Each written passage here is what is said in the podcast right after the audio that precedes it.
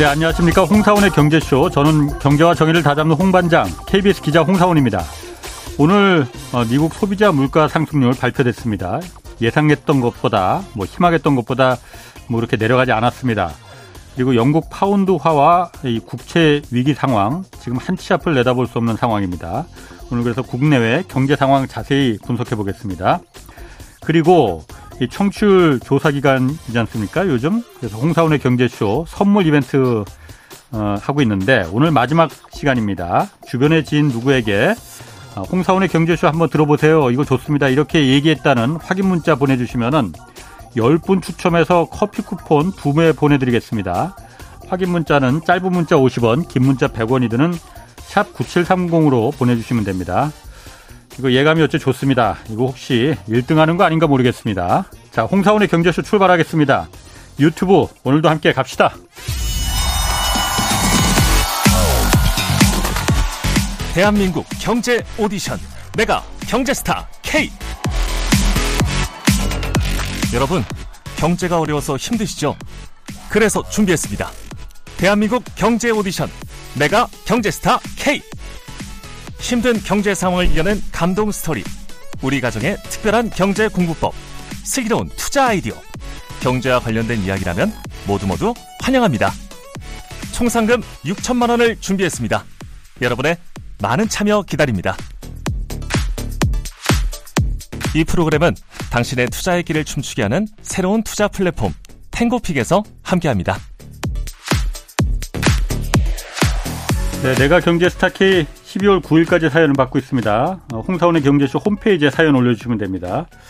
자, 오늘 국내 경제 상황 분석해 보겠습니다. 박소연 신영증권 투자 전략부장 나오셨습니다. 안녕하세요. 네, 안녕하십니까. 아, 지난번에 제가 나오셨을 때, 어, 정말 insight가 대단하신 분이다.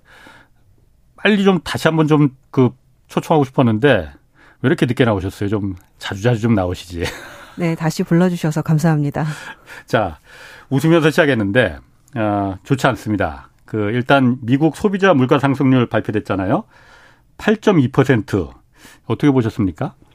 네, 뭐 사실 그 헤드라인 물가는 지난달보다 음. 조금 떨어지긴 했는데 네. 내용상 좋지 않았던 게 네. 에너지와 그리고 이제 식료품 음. 이런 것들은 이제 변동성이 큰 물가라고 얘기해서 요거를 빼고 예. 코어라고 해서 핵심 물가 지표라는 게 있습니다. 근원 물가. 맞습니다. 예. 근원 물가라고 예. 하는데 이 근원 CPI는 지금 40년 내 최고치를 오히려 더 경신을 해서 기록을 했거든요. 지난달보다 더 올라갔어요, 이거는? 그 더 올라갔죠. 그럼 뭐 에너지나 식량 이거 때문에 지금 인플레가 있는 게 아니네 그러면. 네, 그래서 어제 밤 9시 반에 발표됐는데 아마 애널리스트들이라면 다 그 시간에 이제 어, 물가 발표되는 그러니까. 다 기다리고 있다가 예. 봤을 거예요. 예.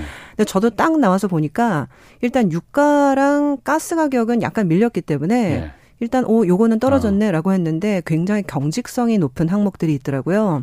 첫 번째가 일단 어 헬스케어 비용이라든가 예. 그리고 이제 교통비 예. 그다음에 이제 뭐 shelter라고 해서 보통 요거를 우리나라로 변환하면은 이제 전세가라고 얘기하거든요. 음.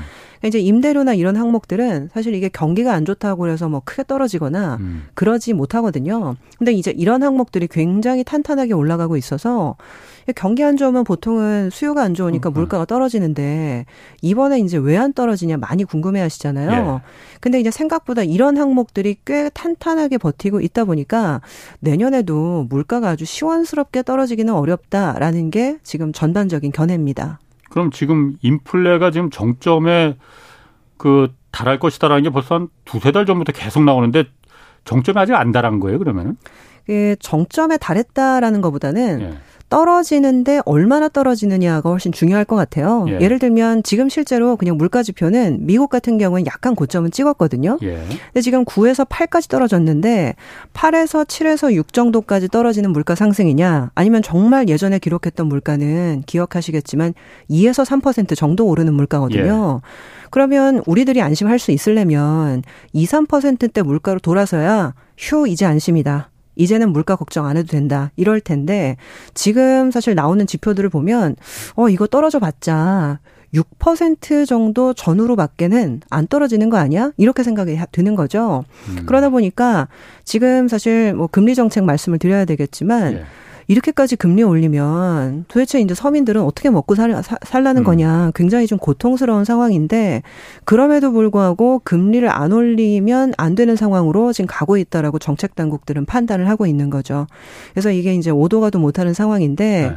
지금은 사실은 허리띠를 졸라매고 물가를 잡는데 총력을 기울여야 되는 상황으로 아마 미국은 판단하고 있는 것 같습니다. 아니 미국이 지금 우리나라도 그래서 지금 뱁새가 황새 따라가고 있지만은 미국이 자이언트 스텝이니 뭐해서 껑충껑충 막 올리고 있잖아요. 그런데도 물가가 조금 떨어졌다고 하지만은 제가 봤을 땐 떨어진 게 아니고 오히려 올라간 것 같아요. 왜냐면은 뭐 6월, 7월 이때까지만 해도 러시아 전쟁, 뭐 우크라이나 전쟁 이것 때문에 석유값 때문에 지금 원유가가 올라서는 걸 우리가 어떻게 하느냐 그 핑계를 댔지만은 지금 원유값은 떨어지고 있잖아요. 맞습니다. 그거 빼고 아까 말씀하신 그런 물가는 오히려 지금 지난달보다 올라갔잖아요.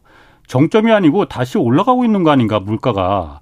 이러면 이게 그야말로 사람들이 심리가 아 물가라는 거 이제 떨어지긴 틀렸네. 인플레이션은 이제 우리가 항상 달고 살아야 되는 거야. 기대 인플레이션이라는 게 고착화될까 봐 지금 고질병이 될까 봐 겁내하는 거거든요. 그런 상황이 되는 거 아니에요? 그래서 저는 정책 당국이 지금쯤에는 선택을 한번 해야 되는 게 아닌가라는 생각을 합니다. 그 음. 어제는 제가 파이낸셜 타임즈 그 아침마다 이제 오면 외신을 읽거든요. 예. 근데 이제 외신을 읽다가 칼럼에 그 그런 얘기가 있더라고요. 지옥으로 가는 길은 선의로 포장되어 있다. 그래가지고 이, 내, 어. 이 내용이 이제 무슨 내용인가 한번 읽어봤더니 예. 지금 사실 정책 당국들 특히 이제 연준은 좋은 의도로 금리를 올리고 있는 거죠. 예. 이게 사실 인플레이션이라는 건 역진세적인 성격이 있다고 하거든요. 예. 이 역진세라는 거는 이제 누진세 반대말인데 아. 보통 누진세는 전기 많이 쓰는 사람이 돈 더 내는 게 맞는 거고 예. 더, 더 많이 버는 사람이 세금도 많이 내는 음, 게 맞는 거고. 그렇지. 근데 역진세는 어려운 사람이 세금을 더 많이 내는 거거든요. 아, 그러네요. 그렇죠. 근데 인플레이션은 이게 이제 뭐 음식료 가격 올라도 네. 이게 이제 뭐 부자라고 삼시세끼 뭐 삼시세끼를 다섯 개 먹는 거 아닌데 예. 그러면 저소득층 더 타격을 받기 때문에 예. 작년부터 파월 의장 그리고 아. 이제 미국은 우리가 가난한 사람들을 위해 물가를 반드시 잡아야 된다. 음. 이러한 사실 캐치프레이즈를 걸고 하고 있거든요. 예.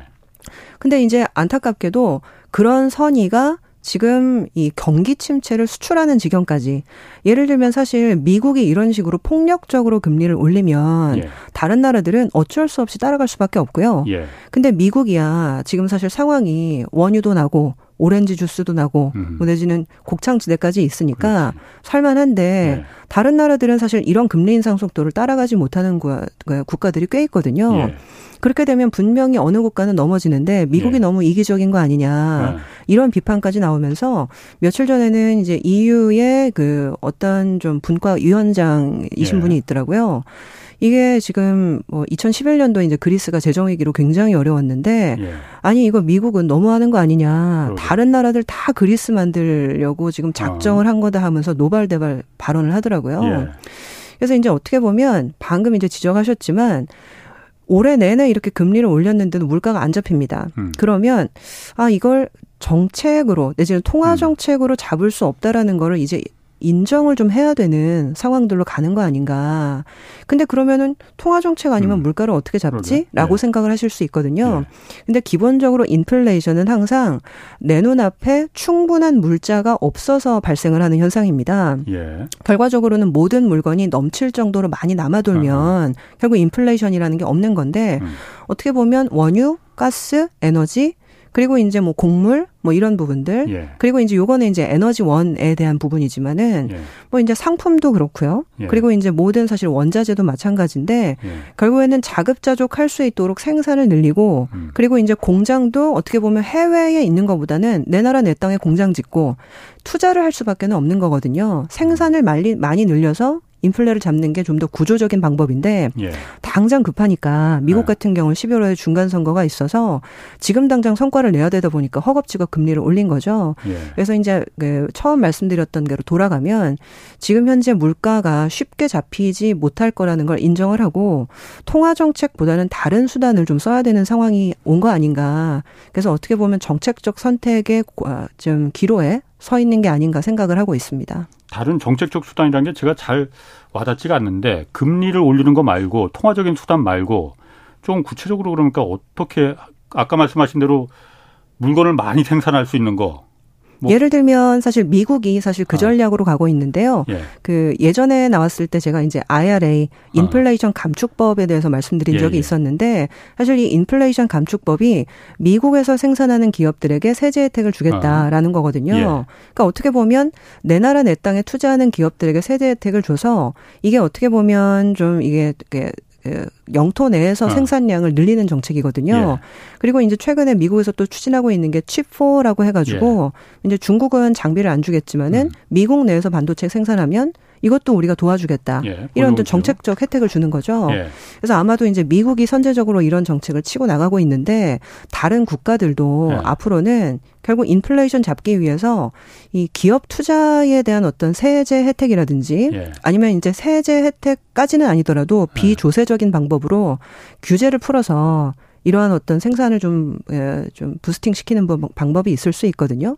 그래서 이제 음. 내년도에는 저는 통화정책보다는 이런 방법으로 물가를 잡겠다라는 목소리들이 어, 굉장히 많이 늘어나지 않을까. 그러지 않고서는 지금 음. 시스템이 견디기 어려운 지경까지 왔다라고 저는 보고 있거든요. 음, 그런 정책적 판, 그 방법을 이제 고려해야 된다. 그러면은 미국이야 그렇게 해서 미국이야 시장이 크니까 미국으로 다 끌어들여서 한국도 미국 땅에 와서 그 생산해라. 대만도 미국 땅에 와서 생산하라 하면은 미국 물가 잡힐지 몰라도 다른 나라들은 어떻게 합니까? 뭐 먹고 삽니까 그러면?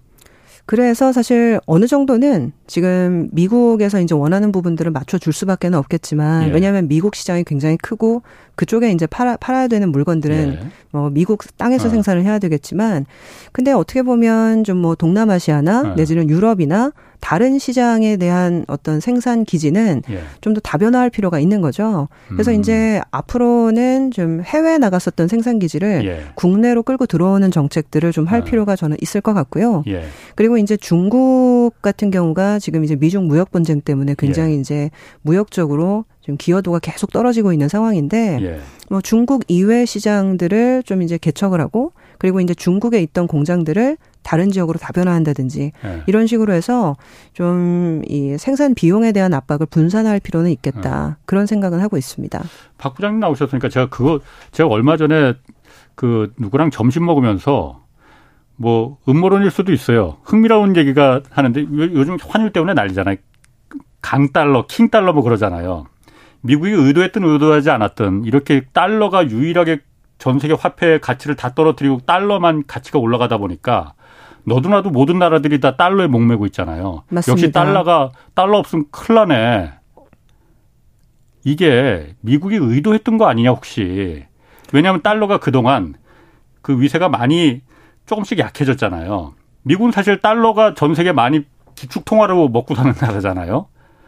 약하다 보니까 이번에 이참에 한번 강달러를 달러 없으면 당신들 큰일 나. 그러니까 달러들 잔뜩 비축해 놔야 돼. 이거 의도한 거 아닌가?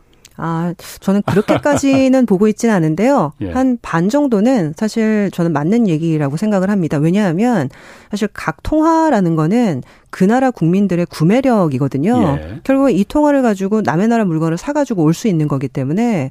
근데 지금같이 인플레이션이 예. 뭐, 저, 들불처럼 예. 어, 확산되는 시기에는 내가 쓰는 통화가 강하면 결국에 싸게 사올 수가 있습니다. 다른 나라 물건을. 그렇죠. 그렇기 그렇지. 때문에 미국은 인플레이션이 쉽게 잡히기 어려운 상황이라고 하면 네. 달러를 강하게 만들어서 음. 미국인들의 구매력을 높여주는 정책을 쓸 수밖에 없는 거거든요. 예.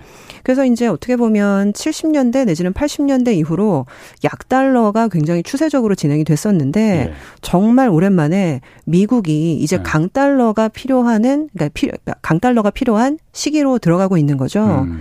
그래서 어떻게 보면 좀 내년에 아니 올해 이렇게 금리 많이 올렸으면 내년에는 좀 내려주지 않을까라는 예. 전망도 조금씩은 나오고 있고 예. 그리고 경기가 안 좋은데 이제 금리 내려야 되겠지 그런 얘기들도 많이 하시거든요. 예. 저는 이번에는 좀 어려울 것 같다. 왜냐하면 지금 경기가 문제가 아니라 사실 인플레이션이 훨씬 더 그렇지. 문제인 거잖아요. 예. 근데 인플레이션을 잡기 위해서는 이게 구매력을 높이는 것밖에는 또 방법이 없을 수밖에 없겠, 없기 예. 때문에 미국 입장에서는 강달러를 포기하기가 아주 어려울 것 같습니다. 예. 그래서 이걸 생각하면 우리나라도 지금 뭐 환율이 며칠 전보다는 조금 안정이 되긴 했지만은 예. 전에 우리가 경험했었던 아. 작년 말 환율이 제가 조회해 보니까 1,188원이었더라고요. 음, 그 정도 됐죠. 네. 어. 근데 이제 그 레벨로 다시 돌아가기가 굉장히 어려워진 게 아닌가 생각을 좀 하고 있고. 그럼 지금 1,400원이 그냥 이른바 new normal이 돼 버린 거예요? 뭐 1,400원보다는 좀 내려가겠지만 예를 들면 정말 1,200원대 초반이라든지 네. 그 정도 레벨로 돌아가기는 좀 많이 어려울 수 음. 있다. 결국엔 미국이 지금 강달러를 필요로 하고 있는 상황이기 때문에 예. 그래서 이제 요새는 역통화 전쟁이다. 그런 네. 얘기도 그렇죠. 많이 하시죠. 예, 예. 네. 그러면은 당장 내년이 아니고 내년에 미국의 금리를 뭐 내리니 올리 다시 내리니 이 얘기가 아니고 당장 다음 달에 미국 기준금리 또 한 번 인상하잖아요. 맞습니다. 인상할 뭐 인상하겠지 뭐.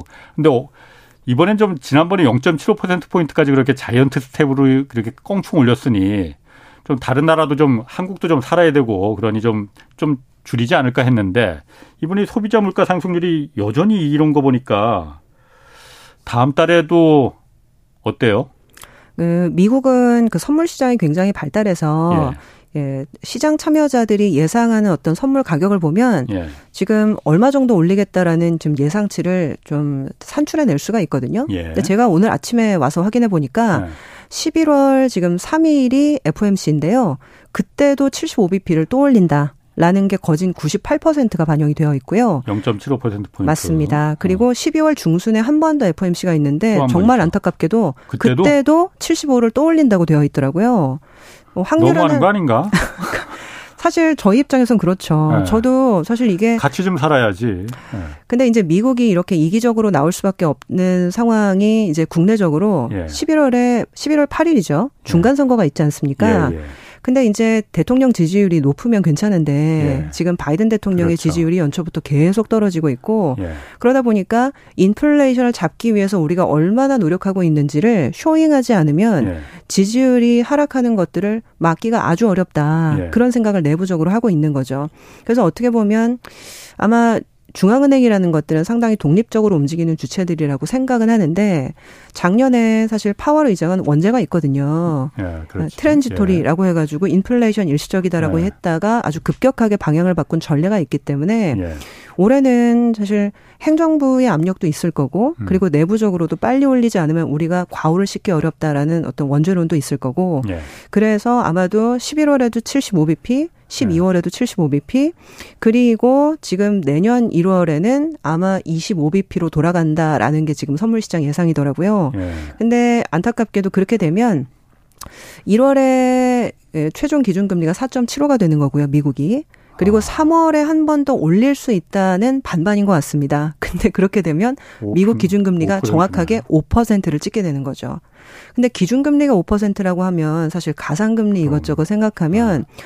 아마도 미국 30년 모기지 금리가 현재 한 6.8 정도거든요. 예. 그러니까 이제 집 사면 미국 사람들은 한 6.8 정도의 대출 금리를 받아야 된다는 얘기인데 아마 예. 그때쯤 되면 7%는 훨씬 더 넘어가 있을 텐데 예. 집값이 많이 떨어지지 않을까? 뭐 그런 얘기들을 좀 하고 있는 건데 예. 이게 안타깝게도 예전에는 집값 떨어지면 그 보통 이제 케인지안 경제학에서는 네. 정부가 시장의 손에 맡겨두지 말고 예, 네. 그렇죠. 적, 적극적으로 선제적으로 개입을 해야 된다 예. 이렇게 얘기하잖아요. 예. 그래서 이제 어느덧 한 십몇 년 동안 우리는 그런 정책들에 많이 젖어 네. 있어서 경기가 안 좋으면 당연히 선제적으로 금리 내려줘야지. 예. 경기가 안 좋으면 당연히 선제적으로 정책해줘야지라고 음. 생각했는데 이번에는 오히려 미국 정책 당국은 집값이 좀 빠져주기를 바랄 수도 있을 것 같아요. 음. 아까 말씀드렸던 것처럼 이 CPI의 구성 항목 중에 소비자 물가 어, 상승률 그렇죠. 예, 소비자 물가 상승률의 항목 중에 예. 주거비가 있다 말씀드렸잖아요. 아하, 예. 근데 그 주거비가 지금 안 빠지고 짱짱하게 버티고 아. 있는 게 지금 현재 물가 상승의 또 근본 원인 중에 하나거든요. 예. 그러다 보니까 지금 집값 빠지는 거를 오히려 뒤에서는 사실 웃으면서 박수치고 있을 수도 아, 있다. 그럴 수 있겠네. 그럴 수 네. 있겠네. 그러다 보니까 지금 5% 기준금리 간다라는 예상이 나오는 것도 예. 사실상 오히려 그거를 정부에서는 미국 정부에서는 바라고 있는 거죠. 아, 미국이 기준금리가 5%로 가면 나머지 나라는 다 죽으라는 얘기 죽지는 않으려나? 그, 네, 뭐. 지금 그래서 네. 지금까지 한 상반기까지는 따라가다가 각국에서 이제 볼멘 소리들이 많이 네. 나오더라고요. 아까도 이제 유럽에서 뭐 이제 불만들이 나오고 있다 말씀을 네. 드렸는데 사실 우리나라는 어쩔 수 없이 따라가야 되는 상황이기는 한데 이번에 금통위에서 굉장히 좀 재미있는 현상들이 발견이 됐어요. 뭐 재밌다라는 표현이 적절할지 모르겠지만 맞습니다. 네네. 네. 그 12일에 금융통화위원회가 있었는데 네. 보통은 지금 금통위원이 전체 7명입니다. 예. 근데 7명 중에서 만장일치로 결정되는 경우도 있고요. 그렇죠. 한명 정도 소수 의견이 네. 나오는 경우가 있는데 네. 이번에는 두 명 소수 의견이 나왔고 예. 두 명은 이제 25bp만 올리자라고 어. 하셨던 거죠. 0.5% 포인트는 너무 높다. 그러니까 0.25만 그렇죠. 가자 이번에. 그렇죠. 네. 그래서 이 얘기는 사실 이제는 무리다라는 네. 의견이 한국은행 내에서도 좀 나오고 있는 게 아닌가 싶고 예. 그 이유는 당연히 일단 금융 안정이 훨씬 중요하다. 그러니까 인플레이션 잡는 것도 중요한데 시스템 리스크로 이게 비화가 돼 버리면 이거는 소탐대실할 수 있는 부분이거든요. 음. 사실 이게 우리나라는 지금 열심히 따라가고 있는데 바로 옆 나라 일본 예. 같은 예. 경우는 사실 지금 보시면 금리 하나도 안 올렸거든요. 예. 근데 이제 금리 하나도 안 올렸다 보니까 지금 엔화가 145엔까지 엄청난 약세로 가고 있는데 147엔까지도 갔더라고요. 오늘. 맞습니다. 네. 근데 이제 어떻게 보면 정책적인 선택이긴 해요. 네. 환율이 약세로 가는 거를 그러니까 자국 통화가 약세로 가는 거를 선택을 할 거냐 예. 아니면 자국 통화 약세를 좀 막기 위해서 금리를 따라 올릴 거냐 예. 이런 부분들이 있는데 사실 이창용 하는 총재께서도 여러 번 말씀하셨지만 우리는 이제 순 채무국이 아니라 채권국이 됐기 때문에 금융 안정이 굉장히 이제 확보가 된 상황이거든요. 음. 그렇다고 한다면 미국 올린다라고 해서 무작정 따라가는 레벨은 이제는 아니지 않을까 그런 생각을 내부적으로 하고 있는 것 같습니다. 그러면 한국은행도 지금 다음 달에 한 번 더 기준금리 결정하잖아요. 맞습니다. 이번에 0.5 올렸고 네네. 다음 달에 오늘 신문들 보니까는 미국 보니까는 이거 다음 달에 원래 0.25 정도만 올리려고 했는데 안 되는 거 아니야? 이런 전망 분석들이 많던데. 어, 근데 요번에 금융통화위원회에서 말씀하시는 걸 어. 보니까 그 금통위원들의 컨센서스 그러니까 네. 대체적인 어떤 의견이 최종 기준 금리는 3.5 정도다라는 정도로 말씀을 하셨더라고요. 예. 근데 요번에 이제 기준 금리 올려서 3%가 됐기 때문에 그렇죠. 어 25bp 기준으로 보면 한 두 번 정도 올리는 게 남은 거죠. 예. 근데 이제 요 정도면 사실은 미국은 지금 한꺼번에 껑충껑충 예. 75를 올리고 있기 때문에 예. 사실 우리나라는 이제부터는 스텝을 예. 미국보다는 조금 어, 느리게 예. 갈 수밖에는 없을 것 같습니다. 그렇군요. 아까 그 금융 안정이 중요하다고 말씀하셨잖아요. 어, 채권 사실 보니까 얼마 전에는 우리나라 국채 이제 뭐 그 국채 금리 발작이라고까지 뭐 할 정도로 국채 금리가 굉장히 올라갔잖아요. 국채 금리가 올라간다는 국채 가격이 굉장히 막 뚝뚝 떨어진 폭락한다는 거잖아요. 영국이 그랬듯이 맞습니다. 우리나라도 그랬었잖아요. 지금도 국채, 국채 금리 또 국채는 뭐 그렇다대로 회사채 이런 거는 굉장히 그 금리가 올라가 갖고 기업들이 자금 조달하는데 이거 채권 발행해서 많이 회사채 발행해서 많이 해야 되는데 그 길이 막혔다 지금 이런 얘기 많이 하거든요. 이거 위험 이게 정말 중요한 거잖아요. 주식시장 떨어지는 것보다 채권 금리가 채권 가격이 떨어지는 게 이게 더 중요한 거 아니에요? 네, 뭐 정확하게 지적을 하셨습니다. 사실 이게 일차적으로는 채권 금리가 오른다라는 거는 채권 네. 가격이 하락한다는 거라서 네. 채권 거래하는 사람들의 손실이 크다 뭐 이런 부분도 있는데 네. 사실 가장 중요한 거는 거시 경제에 미칠 파급 영향이거든요. 네. 그러니까 채권을 발행해서 자금을 새로 조달을 해야 되거나 예. 아니면 이제 기존에 빌렸던 자금을 다시 새로 채권을 발행해서 차환을 어. 하는 것들 예. 이게 이제 안 되면 이게 이자 부담이 사실은 굉장히 높아지는 부분도 있지만 예. 새로 자금 조달이 안 되면 갑자기 이제 뭐 과거에 있었던 것처럼 흑자 도산하는 케이스가 나타날 수도 있는 거거든요. IMF 때 그렇게 자금 조달이 회사채 발행이 안 돼서 흑자 기업들도 다 부도났어요. 네, 네, 그래서 최근에는 이 채권을 좀 높은 금리에 새로 발행을 하겠다라고 해도 사겠다는 사람이 없어가지고 몇 개 이제 미매각이 나는 경우들도 꽤 있었거든요. 아. 그래서 이제 저는 좀 현재 높은 수준, 그러니까 현재 이제 높은 금리 수준 내년까지 유지가 되면 예. 이거는 작든 크든 문제가 발생할 수밖에 없는 거 아니냐 그런 좀 우려감이 있기는 합니다. 아니 그런데 지금 회사채가 지금 뭐 요즘 보면은 아주 우량한 기업들 예를 들어 한전 한국전력 같은 데도 5%뭐 이렇게 채권 금리를 해야만이 그게 팔린다고 하더라고요. 그리고 나머지 뭐 조금 작은 중소기업이나 이름 없는 기업들 같은 경우는 뭐 10%를 훨씬 넘어간다는데 그 정도 이자를 줘가면서 그 회사채를 발행해서 이자 돈이나 갚을 수 있겠느냐. 더군다나 앞으로 경기 침체가 온다는데 그러면은 그냥 자금이 조달을 못 받는다는 거 아니에요. 그럼 그 도산하거나 부도 내거나 그러면은 어 심지어는 더군다나 지금 증권사나 보험사 같은 데서 그 부동산 PF에 몰린 돈이 엄청 많은데 그건 아직 지금 부실이 시작도 안 됐잖아요. 그리고 그게 그게 앞으로 큰 뇌관이 될 거다 이 얘기들 많이 하거든요.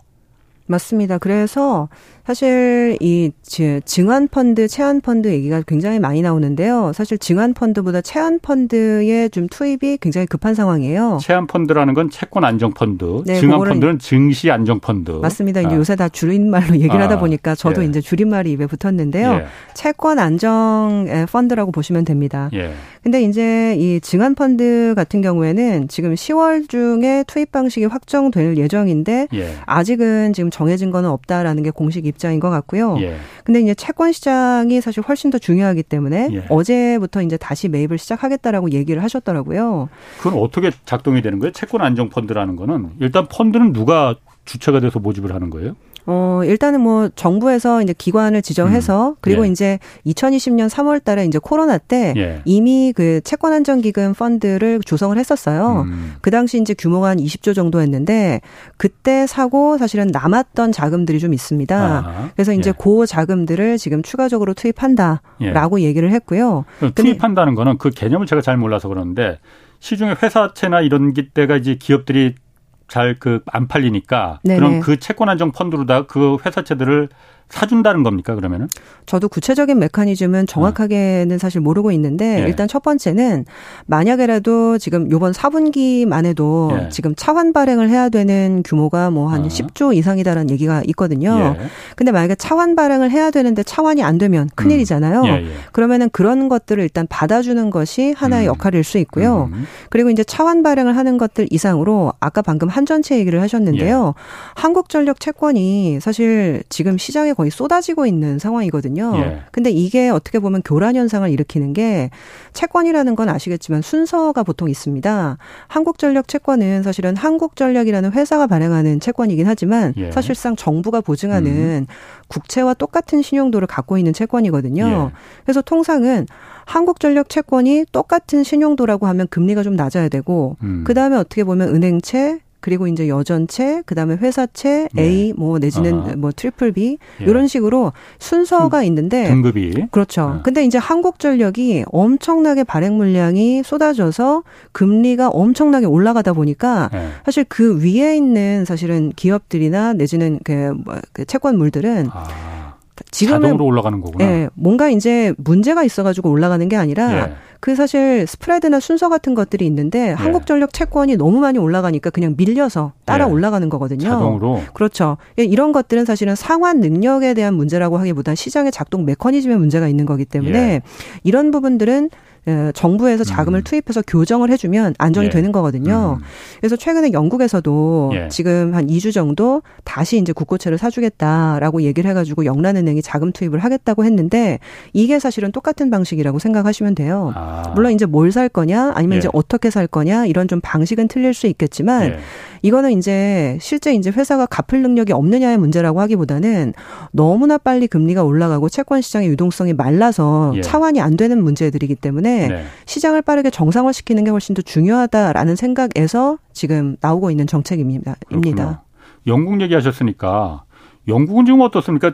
원래 그 지지난주에 한번 감세한다고 했다가 그 리즈 총리가 맞습니다. 그래서 지금 굉장히 곤혹스러웠었잖아요. 그런데 그게 지금 잠깐 좀 봉합된 거는 어, 영국 중앙은행이 정부가 발행하는 채권이나 국채가 지금 막 완전히 헐값이 막 무슨 값이 돼버리니까 그거 그걸 다 매입을 해주겠다.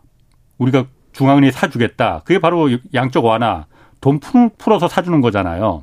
거꾸로 가고 있는 거잖아요. 근데 이걸 계속할 수는 없을 테니까 어, 영국 현지 시간으로 오늘 14일까지 그걸 사주겠다고 했었어요. 맞습니다. 오늘 어. 이제 끝나는 거고요. 네. 근데 이제 끝난다고 하니까 이제 아우성이 났어요. 이거 이제 매입 끝나면 이제 우리 다시 죽는다. 이게 2주 만에 해결될 일이 아닌데 이렇게 아. 빨리 끝내면 아, 어떡하냐. 예. 근데 이제 중요한 게 영란은행 입장에서도 이게 좀 할 말은 있는 게 예. 인플레이션 잡아야 돼서 금리를 빨리 올려야 되는데 예. 다시 돈을 풀었으니까 어. 사실 이게 입이 열 개라도 할 말이 없는 거거든요. 그렇죠. 그리고 예. 이것 때문에 인플레가 다시 불붙듯이 일어나면 예. 이것도 문제가 되는 거고. 예. 그래서 일단은 2주만 해주고 끝내겠다라고 얘기를 했고요. 음. 그래서 이제 금리 정책이나 내지는 통화 정책으로 어떻게 해보려는 것들은 이제 없고. 예. 그 10월 31일 날 지금 재무장관이 새로운 재정 계획을 발표하겠다 이렇게 얘기했어요. 예. 이게 배경 설명이 좀 필요한데 음. 상황이 이렇게 까지 커진 이유가 뭐냐면 네. 영국이 원래 북해 유전이 있기 때문에 예. 에너지가 나는 나라거든요. 그렇죠. 근데 그럼에도 어. 불구하고 나는 것보다 소비를 더 많이 해서 예. 실제로는 순수입을 하고 있었어요. 예. 근데 이제 갑자기 파운드화가 이제 굉장히 약세로 가다 보니까 에너지 보조금을 줘야 되는 상황이 돼가지고 음. 돈이 많이 필요해진 거죠. 예.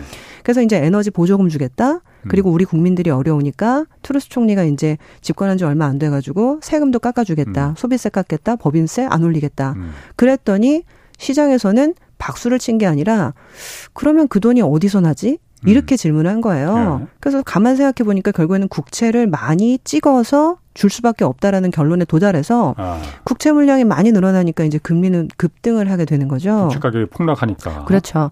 그래서 이제 요거를 이제 수습하기 위해서 아 우리가 소비세 중에서 예. 이 구간이 40% 구간이 있고 45% 구간이 있더라고요, 영국은. 예. 근데 그 45% 구간은 우리가 없애겠다라고 음. 얘기를 했다가 안 없애겠다 얘기를 아, 했어요. 그건 처리를 했죠. 네. 근데 아. 이제 요거 정도 철회한 거로는 이게 이제 재정 부담이 여전히 있다라고 생각을 하는 거예요. 예.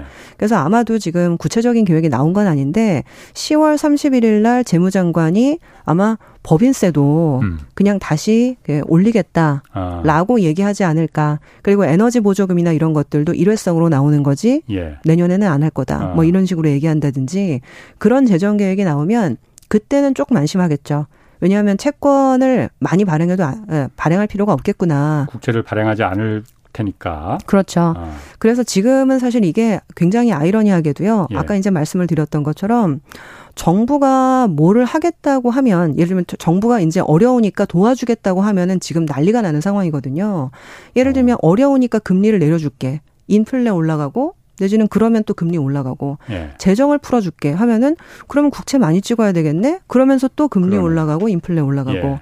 그래서 예전에는 정부가 나서면 뭐든지 다 되는 것처럼 생각을 했는데 예. 이제 이 인플레이션이라는 환경에서는 정부가 손발이 묶여버린 상황이 된 겁니다. 어. 그래서 저는 사실 이번 시장이 좀 굉장히 다들 어렵다고 느끼실 텐데 예. 왜 어려운가? 어. 근데 가장 본질적으로 인플레이션 때문에 어려운 것들도 있는데 인플레이션 때문에 정부가 뭔가 할 수가 없는 상황인 거예요. 음. 그래서 예전에는 시장이 많이 떨어지면 V자 반등 하는 경우도 많았고 그래서 오히려 많이 떨어질 때 정말 용감하게 예. 어, 바닥에서 사고 이런 것들이 굉장히 통하는 장세였는데 예. 지금은 사실 그런 것들이 굉장히 어려워진 게 아닌가. 그래서 요, 요 부분은 음. 좀 이게 투자를 하실 때 전반적으로 좀 새겨들어 이렇게 갖고 음. 가셔야 될 지금 상황인 것 같습니다. 아니 그런데 박 부장님 말씀하시는 게 영국 같은 경우에 정부가 뭘 그 해주려고 그러니까 에너지 전기값도 오르고 그러니까 서민들이 어려우니까 인플레 시기에 서민들한테 좀 도와주려고 도와주겠다. 그런데 재원은 우리가 그냥 국채를 찍을게. 다른 거 말고. 그리고 기업들도 어 낙수 효과 좀 해, 해. 그러니까 우리가 법인세 깎아줄게. 이렇게 한 거잖아요. 맞습니다. 이러니까는 정부가 무슨 일을 하니까는 이게 불에 기름을 부었다는 건데 반대로 미국 같은 경우에는 그 재원을 그래서 자 돈 많이 벌었던 그 부자 기업들 그리고 부유층 당신들이 이번에는 좀 희생 좀 하소. 인플레는 서민들이 다 죽어나가니 다 같이 살아야 되니 당신들이 좀 우리가 불만이 있더라도 좀 세금을 좀 더 걷겠다. 이렇게 하면 정부가 그 역할을 하면 되는 거 아니에요? 아, 맞습니다. 그래서 지금 바이든 정부 같은 경우에는 예. 인플레이션 때문은 아닌데 음. 작년부터 지금 이제 부유층 지금 증세를 했고요. 예. 그리고 요번에 이제 IRA 그 정책을 할 때도요. 그때 이제 기업들이 자사주 매입을 하면은 전체 금액의 1%는 세금을 내, 내, 내도록 하겠다. 예, 예. 요것도 지금 들어갔고 예. 사실 미국은 요번에 이제 정책을 하면서 증세안을 같이 진행을 하고 있습니다. 네. 그래서 제가 보기에는 이게 이제 기업들을 유치해야 되면 사실 감세를 해야 되는 게 맞는데 네. 지금 전 세계적인 트렌드는 코로나 때 돈을 너무 많이 썼기 때문에 재정이 없는 상태거든요. 예. 그래서 금리가 더 올라가는 거를 막기 위해서라도 어느 예. 정도의 증세는 경기가 안 좋지만 예. 해야 되는 상황으로 지금 가고 있다 보시면 됩니다. 아, 그리고 내 조금 전에 들으면서 좀 그 궁금한 게 이게 제가 모르는 게 너무 많아서 미안합니다. 어, 아닙니다. 네, 저도 많이 몰라요. 영국이 예를 들어서 영국이 국채를 우리가 많이 찍어서 그거로다가 어려운 사람들 도와줄게. 전기요금도 좀 우리가 내주고 보조금 주고 이렇게 해서 국채 가격이 폭락했잖아요. 국채 가격이 폭락하면은 안 되는 겁니까? 무슨 문제가 생기는 거죠? 국채 가격이 폭락을 하면 사실 네. 금리가 급등을 한다라는 문제가 있는 거죠. 국채 금리가 그렇죠. 국채 금리가 예. 예. 를 들면 그 우리나라는 예, 주택 대출 받으실 때요. 예. 고정금리 대출보다는 변동금리 대출의 비중이 훨씬 많지 않습니까? 그렇죠. 제가 기억하기로 80% 아, 가까이 아. 되는 거로 알고 있는데요. 예.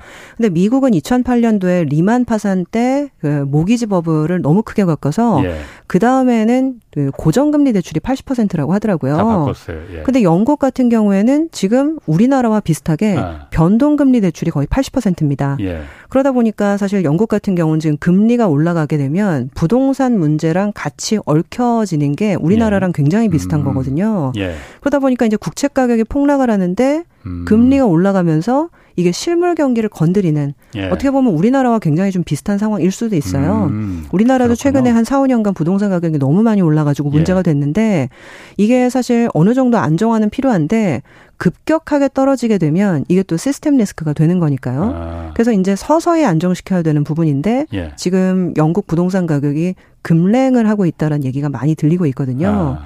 그래서 영국 영국에서도 이제 어떻게 보면 금리가 너무 올라가는 거는 문제가 있는데 또 너무 떨어지는 것도 예. 인플레 좀 부추길까봐 문제고. 음. 지금 사실 비슷한 상태군요, 영국이. 곤란한 상태인 거죠, 지금. 제가 그 질문을 왜 드렸냐면은 저 신문 기사 이렇게 주섬주섬 읽다 보니까는 영국의 국채가 많이 폭락하면은 영국의 국채를 많이 갖고 있는 기, 그 국민연금이나 그런 연금 기관들이 아, 네, 국채를 정확하십니다. 많이 갖고 있는데 그게 폭락하면은 그 손해를 보니까 그런다는 거예요. 그래서 아니 제 단순한 생각에는 아니 국채라는 건 어차피 만기 때까지 고정된 이자를 받는 거잖아요. 그럼 만기 때까지는 계속 갖고 있으면 되지 그걸 뭘 폭락하든 말든 무슨 상관이지? 그 생각이 아, 들거든요. 그거를 조금 자세하게 설명을 해드릴게요. 예. 를 들면 대부분 이제 보험사나 사실은 연기금은 예. 제가 이제 퇴직을 하면 그거를 이제 줘야 되잖아요. 그러니까 그렇죠. 어떻게 예. 보면 퇴직 부채라는 걸 갖고 있게 되는데 예.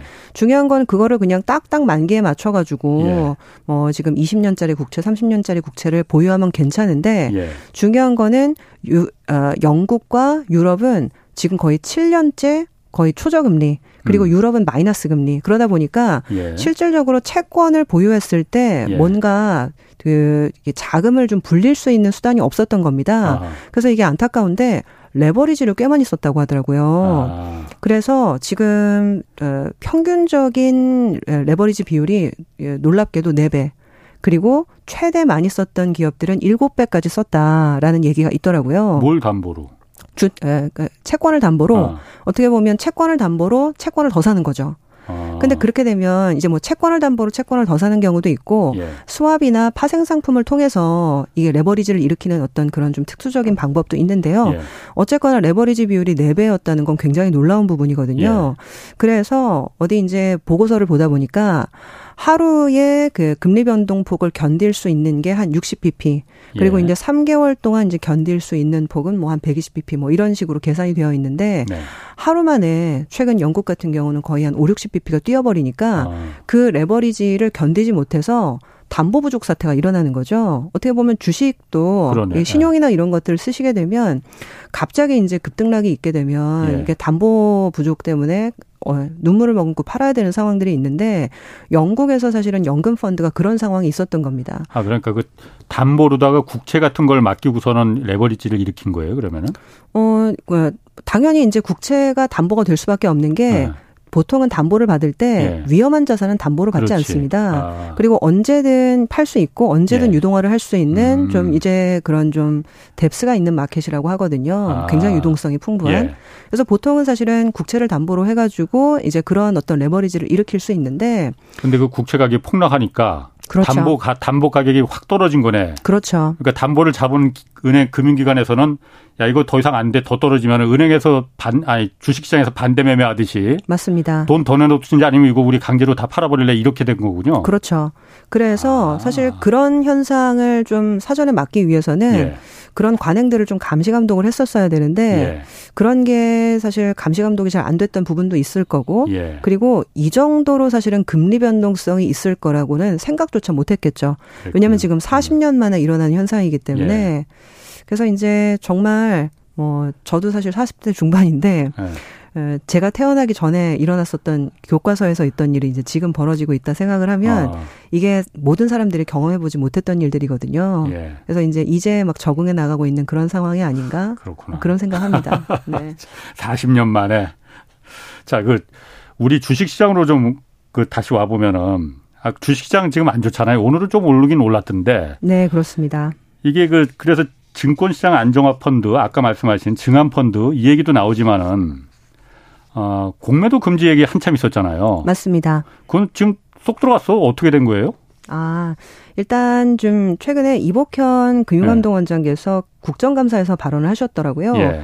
시장 상황이 급변하고 네. 시장 참여자들의 심리 불안이 극대화돼 있는 상태라서 예. 금융당국 입장에서는 어떠한 시장 안정 조치도 취할 수 있다. 음. 그리고 심리적 불안으로 금융시장 쏠림이 심하면 공매도 금지 등 예외를 두지 않겠다. 이렇게 발언을 하셨더라고요. 예. 그러다 보니까 이제 뭐 여의도 그리고 이제 주식 투자자들 상당히 이제 기대를 할수 음. 있는 상황인데 예. 근데 이제 공매도가 다시 전면 금지가 되려면 예. 2020년 이제 코로나 발발 아, 당시 예. 그때 이제 전면 금지를 그렇죠. 했었었는데 예. 그 정도의 좀 특수 상황이라는 게 있었어야 되거든요. 그리고 이제 그 특수 상황을 판단하는 것들은 어떻게 보면 좀 정책적 내지는 정무적인 상황이 있는 건데 예. 그 제가 알고 있기로 요거는 이제 어, 한두 명만의 의견으로 이제 뭐 결정이 될 수 있는 상황이 아니라 예. consensus가 만들어져야 되는데 아마 이제 구인 그러니까 지금 금융위원회 위원 구인의 전체 의결 사항인 걸로 알고 있습니다. 예. 그러다 보니까 이제 아홉 명이 전체 다 코로나만큼 위험한 상황이니까. 아, 만장일치해야 되는 거예요? 어, 과반수 네. 다수결이 아니고? 아, 저 그 부분은 제가 정확하게 아, 확인을 못 했는데요. 예. 일단은 적어도 어느 정도의 consensus는 음. 좀 있어야 되는, 된다는 거죠. 예. 근데 이제 금융위원회 입장에서는 네. 에, 이게 공매도 전면 금지는 좀 어렵다라는 좀 입장을 갖고 계신 것 같더라고요. 음. 그 global standard가 일단은 아니다라는 부분들 네. 그리고 최근에 지금 공매도 전면 금지 같은 조치를 좀 이행하면 외국인들한테 한, 한국 시장 에 공매도까지 금지 안 하면 안 될 정도로 큰 문제 있어? 이런 좀 인상을 줄 수 있거든요. 아, 한국 주식 시장이 그 정도로 위험한 거야? 이런 그렇죠. 네. 시그널을 줄 수 있다 이거죠. 그렇죠. 네. 그리고 최근 지금 뭐 우리 정부가 장기적으로 예. MSCI 선진국 지수 편입을 추진을 하고 있거든요. 예. 근데 이제 보통은 전면 공매도 금지 같은 것들은 이 선진국에서는 사실 하지 않는 좀 글로벌 네. standard와는 반하는 조치입니다. 예. 그러다 보니까 이런 정책을 좀 하는 것들은 조금 좀 신중해야 되지 않을까라는 consensus도 있는 것 같아요. 음. 그래서 일단 논의 중인 걸로 알고 있고, 근데 사실 뭐 쉽지는 않은 상황은 쉽지는 않은 상황일 수 있다. 그리고 MSCI 선진국 지수에 이제 그 들어가겠다고 하는 거는 물론 거기에 조건이 공매도 같은 거 금지 그 금지시키고 그러면은 그런 선진국 지수에는 들어올 수 없어 이렇게 조건이 돼 있긴 돼 있더라고요. 그런데 우리가 뭐 이걸 공매도를 영구히 천년만년 금지하겠다는 것도 아니고 지금 상황이 워낙 안 좋으니 미국이 저렇게 금리 껑충껑충 올리고 그러니 한시적으로만 좀 몇 개 종목에 한해서 이제 좀 금지를 시키자 이거잖아요. 근데 지금 얘기 들어보니까는 가능성 별로 없을 것 같은데 그럼 왜 이 얘기를 자꾸 가능성도 없는 얘기를 자꾸 하는 거예요? 금융 금융감독원은 왜 이복현 그 위원장은 왜 원장은 자꾸 얘기하고 왜 자꾸 연기만 피우는 거지? 근데 뭐 일부 종목 같은 경우에는 예. 아 진짜 이런 얘기가 나올 수밖에 없을 것 같다라는 생각을 할 정도로 많이 빠졌더라고요. 예. 그 사실 카카오 그리고 네이버가 예. 개인 투자자들 많이 샀던 대표 종목인데 예. 지금 YTD 수익률 그러니까 이제 연초 이후의 수익률을 보니까 예. 마이너스 한 54% 정도 예. 거의 사실은 50% 넘게 빠졌더라고요. 예. 어떻게 보면 이제 대표 종목들의 이제 종목 그러니까 대표 종목들의 주가가 그 정도 빠진 상황이라고 하면 예. 사실상은 이게 이제 뭐 단순하게 손해를 많이 봤다 이런 문제가 아니라 예. 우리 어떤 대외 좀 신인도 예. 그리고 좀 여러 가지 이제 측면에서 문제가 될 수 있기 때문에 고려를 해야 된다라는 정도로 지금 음. 뭐 얘기가 되고 있다라고는 알고 있습니다. 아, 지금 뭐 카카오나 네이버도 그렇지만은 삼성전자도 많이 내려갔잖아요. 맞습니다. 아, 근데 지금 삼성전자하고 그 SK 하이닉스 같은 경우에 그건 어떻습니까? 지금 그 중, 미국에서 중국에 있는 반도체 기업 장비 이거 제재하겠다고 했잖아요. 물론 중국에 우리 삼성전자와 SK 하이닉스 공장이 있습니다. 근데 여기는 1년간 그 제재를 좀 유예시켜 준다고 했더라고요. 맞습니다. 이게 그러면 삼성전자나 SK 하이닉스 이쪽에는 득이 되는 겁니까? 실이 되는 겁니까? 어, 지금 입장에서는 사실 장기적으로는 당연히 저희는 득이라고 그렇죠. 생각을 하고 있고요. 예. 결국에는 이제 중국이 어떻게 보면 이제 그 고난이도의 어떤 기술을 득하는 것들을 예. 좀 사전적으로 차단하는 효과가 있기 때문에 예. 삼성전자, 하이닉스 입장에서는 상당한 좀 우호적인 조치라고 보고 있고 예. 단기적으로 걱정했던 거는 중국에 공장이 있는데 예. 이 공장이 좀 무위로 돌아가는 거 아니냐 그런 우려들이 있었던 것 같아요. 예. 근데 일단 지금 1년 연장을 해주겠다라고 예. 얘기를 했고 근데 이게 1년 연장이지만 또 이제 1년 후에 1년 추가 연장을 할 수 있는 부분도 분명히 있거든요. 예. 그래서 뭐 당분간은 사실 그렇게 우려하실 필요까지는 없을 것 같고 예. 지금은 기본적으로 이제 업황이 훨씬 더 좀 중요한 변수가 아닌가 보고 보고 있습니다. 아, 그럼 그 중국에는 그 YMTC 뭐 이런 그 양지 메모리 그 기업 같은 게 이게 지금 바짝 지금 메모리 우리가 반도체 메모리 시장은 거의 한 독점적으로 그 차지하고 있었는데 여기가 지금 바짝 따라오고 있다고 하는 거잖아요. 맞습니다. 이 추격이 그럼 이번에 그러니까 미, 막, 어, 늦출 수 있으니 그러니까 삼성전자나 SK 입장에서는 이번 조치가 오히려 득이 될 거다 장기적으로 이렇게 보시는 거고. 네, 그렇습니다. 근데 이제 아마 그 YMTC 같은 경우가 지금 중국 로컬 브랜드들이 몇 개 있거든요. 뭐 예. 뭐 샤오미도 있고 오포도 예. 있고 비보도 있고 이런 회사들이 전부 다 스마트폰 만드는 회사들이거든요. 아. 근데 이제 중국인들이 쓰는 스마트폰에는 어떻게 예. 보면 삼성전자 하이닉스의 뭐 낸드나 아. 낸드가 아니라 YMTC 거를 탑재할 수가 있기 때문에 예. 아마 내수용으로만 아마 쓰이게 될 가능성이 굉장히 높고 예. 전에는 이제 뭐 애플이나 이런 데도 들어가는 게 아니냐라는 기대감이 상당히 많았는데 예. 지금 사실 상황에서는 중국 거 부품을 쓰는 상황, 그러니까 중국 거 부품을 썼는데 네. 이걸 미국 시장에 팔 수 있을까? 그런 게 굉장히 좀 우려스러운 상황이잖아요. 예. 그래서 제가 보기에는 중장기적으로는 이게 삼성전자 하이닉스한테는 상당히 좋은 이슈가 될 거다라는 네. 기대감을 갖고 있습니다. 그럼 삼성전자나 SK 하이닉스 같은 경우에는 장, 곧 그럼 지금 이렇게 너무 낙담하지 않아도 되는 거예요? 어, 근데 지금은 사실 그런 이슈보다는 예. 정말 수요가 언제 살아날까에 네. 대한 우려가 있는 것 같아요. 예. 아시겠지만 이제 삼성전자는 1년에 영업이익만 뭐 40조, 50조 이렇게 벌어들이는 회사인데 이 중 3분의 2가 현재 반도체에서 나오고 있습니다. 예. 근데 이제 뭐 이 코로나가 끝나면서 비대면 수요가 싹 없어지다 보니까 음. 그 부분 때문에 수요가 떨어지면서 반도체 가격이 떨어졌고 예. 그리고 뭐 인플레이션 때문에 사람들 지갑이 얇아지니까 예. 기존에 살려고 했던 스마트폰이나 이런 것들 더 안 사고 예. 그래서 이제 업황이 언제 좋아질까라는 뭐 부분들이 이제 걱정스러운데 예. 그래도 약간 좀 변화가 요새 있는 게요. 예. 감산을 발표하는 반도체 기업들이 좀 많이 늘었습니다. 이게 감산이 이게 이제 가격이 많이 떨어지면서 재고가 많이 쌓여 있었는데 예. 생산을 줄이게 되면 기본적으로 공급이 줄어드니까 보니까 네. 가격이 더 이상 떨어지지 않거나 반등하는 효과들이 있거든요. 예. 물론 이 감산이라는 거는 굉장히 어렵기 때문에 감산을 하는 거긴 하지만 예. 지금 마이크론이 지금 감산을 해야 되겠다라는 얘기를 했었고 예. 그리고 일본의 이제 키옥시아도 최근 감산 카드를 꺼냈었습니다. 예. 그래서 이제 경쟁업체들이 감산을 하면서 우리 삼성전자 하이닉스 같은 경우 지금 공식적으로 그런 얘기는 안 하고 있지만 예. 현재 전체 업황에서 좀 변화가 있는 거는 조금 나오고 있어서 어, 내년 뭐 지금 봄바람 불 때쯤 정도에는 좀 반등을 할 수 있지 않을까 기대를 많이 하고 있습니다. 어, 그 감, 제가 얼마 전에 어떤 분이 나오셔서 그런 얘기를 했더라. 메모리 반도체 같은 경우에는 24시간 공장을 계속 돌려서 메모리 반도체를 계속 생산해야 되기 때문에 감산이 불가능하다. 감산하는 양이 굉장히 좁을 수밖에 없다. 그래서 사이클이 있는 거고 TSMC 같은 파운드리 비메모리는 주문 받아서 그때 생산하는 거라서 이 생산량을 조절할 수 있다. 그래서 탄력적이다라고 말했거든요. 근데 지금 감산이 가능한가 보죠. 메모리 반도체도. 음. 삼성이 어쨌든 주력이 메모리잖아요. 제가 뭐 IT 애널리스트가 아니라 아. 정확하게 답변을 못 드리는데 예. 근데 사실 마, 맞아요. 24시간 예. 계속 돌아가는 3교대 체제인데 예. 그럼에도 불구하고 감산을 한다라는 네. 거는 그만큼 사실 음. 한번 라인을 끄면 다시 음. 재가동할 때까지 시간이 많이 걸리기 때문에 예. 그 감산을 어렵지만 하게 네. 되면 네. 효과는 굉장히 큰 거죠. 아. 네, 그렇게 이해해 주시면 될 것 같습니다. 그렇군요. 정확히는 모르시는 것 같은데. 네, 저는 거, 기까지만 말씀드리겠습니다. 예. 네.